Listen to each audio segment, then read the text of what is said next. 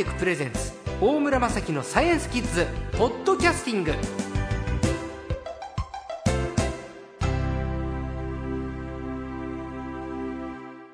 さあ今回の最高はもうテレビでもおなじみなんですよね。科学ジャーナリストの寺門和夫さんです。こんにちは。こんにちは。寺門さんはこの半年あのテレビでもお顔を拝見することになってあこの方がサイエンスキッズの最高の寺門さんだって思った人多いと思うんですああ、そうですか。ありがたいですおね。忙しいですよねそうですね。あの、まあ、なるべくいろいろ社会で話題になるね、ええそういった科学については、わかりやすく解説していきたいな、というふうには思ってます。本当わかりやすいですもんねまたよろしくお願いしますねさあキッズからの質問が来ています小金井市の小学校4年生あやかちゃんから日本は人口が減っていると聞きますが授業で先生が世界では増えていると言ってましたそこで心配になったのは一人分の吸う酸素が減ってしまうんではないかということです酸素が足りなくなることはないんでしょうか？わかるわこれそうですね。心配になりますよね。子供の時に思いましたもん。だって息できなくなるほどくきついことないでしょ、人そうです間。ね。あやかちゃん。いい質問ですね。いやーじゃあ寺方さん、具体的にお願いします。はい、そうですね。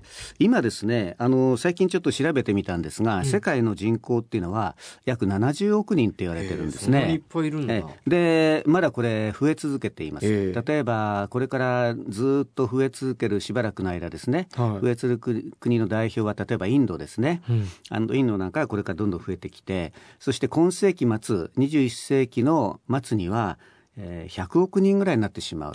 日本はだって今度ね、なんキッズたちが大人になったら1億人割れるって言われてて、だけど世界中でやっぱり増えてる？そうですね。あ100の世界全体として見るとこれからもどんどん増えていくんですね。今世紀末、はい、はいそこでじゃあ空気が、そうです酸素が。。ねそうですね。ええですから、やっぱりその、それだけ増えてしまうとね、はいやっぱりいろいろ足りなくなるものはあるんですね。はいで、これみんなが心配してるわけです。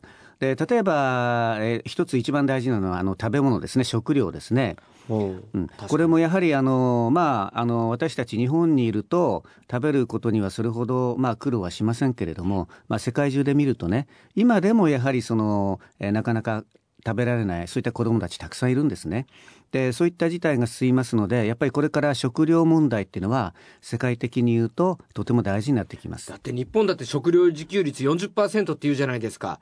だから僕らのところに回ってこなくなっちゃうかもしれないですよね。ねええ食べ物が。そうですねあのですから世界中で、あの畑にできる面積って大体限られてますね。はい。でその中で作るですから農作物の量も大体限界がありますね。はあでこれから新しく例えば森林を伐採してあの畑にしようとしても、はえだんだんこれはやっぱり地球環境が悪くなるのであんまりそういうことはしない方がいいということになるとまあいろいろその食べ物についてはですねこれから技術的なことも含めてね、はいいろいろやっぱり研究をしてえ何か解決をしていかないといけないですね。うん、あのそこであの遺伝子組み換えなどでね人工的にそのの食料を早く成長促進させるとかそういう手もあるって言うじゃないですか、はい。でもそれはそれでいいろんなこう反対する声もあるって言いますよね。そうですね。あの、うん。やはり遺伝子組み換え作物っていうのは、ええ。あの解決策の一つなんですけどね、ええ。ただやはりあのまだあの安全性でですうん。ね心配があるという人もいるしなかなかその人間の食べるものにはまだ使われてない、うん。ただこれも実はですね、ええ。あの牛とかそういうあのいわゆる家畜類の飼料としてはね、はい。食べ物としてはもうすでに使われてますね。はい。まあ、ですからそういった形であの食べ物全体の生産性を上げるっていう中で直接人間の口には入らないけれどもあの遺伝子の技術も使って食料全体を増やしていくという、まあ、そういった考え方はできるかもしれませんね。よくこれを反対する声もありますけれどこれは是か非かってどちらなんですかね？あの僕自身はですね、うんそれほど問題ないと思ってます。というのはあの遺伝子で組み換えるっていうことは基本的には品種改良の一種なんですね、ええ。一つの方法。で、ええ。品種改良っていうのは今までずっと人間っていうのはやってきたわけです。うん。でいろんな種類を掛け合わせてあの強いものだとか丈夫なものだとかたくさんあの種子を作るものをこう選んできたわけですね。でそれは人工的にやって加速させるっていうのは基本的に遺伝子組み換え技術なので、あのそこに何か危ないあの毒を持った遺伝子を入れるとかそういったことやってませんからね。まあ、基本的にはあの品種改良をあのもっと効率的にあるいはそのスピードを速くやるということなので僕は基本的にはこれはそんなに問題があるとは思ってないんですね。まあ、ただしやっぱり人口でね、あのそういうことをあの操作をするっていうことについてはやっぱりこれ反発があるのは事実だし、うん、まあ、もしかしたらその何かあの別な要素が入ってきて、えー、人間に害を与えるんじゃないかっていう心配もあるのでねこれの安全性の問題というのはもっとこれから研究をしてあの議論をした方がいいと思いますね。あと人口増えるとなんだろうな。あとはやっぱりエネルギーが問題ですね。そう、そうね、灯油、うん、ガソリン高いですよね。そうですね。今でも高いですけど、あのやっぱり石油資源っていうのは限りがある。はい、で、あのなるべく今その石油を使わないようにして、あのまあエコでねやっていこうって話もありますけれども、ええ、いずれこれだけ人口が増えてきて、そして特にあのやっぱりあの開発途上国ではこれからあの産業が生まれてきますから、はい、どんどんやっぱり石油を使いたいと思うわけですね。はい、そうするといずれにしても石油というのはあの今世紀中になくなってくるわけですね。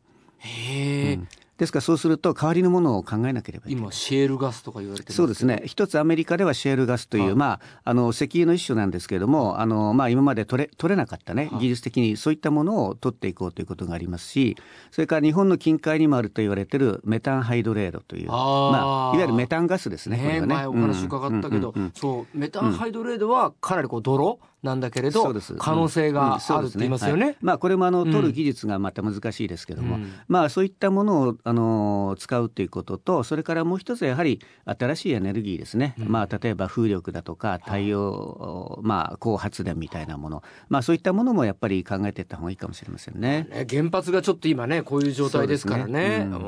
うん、そうか。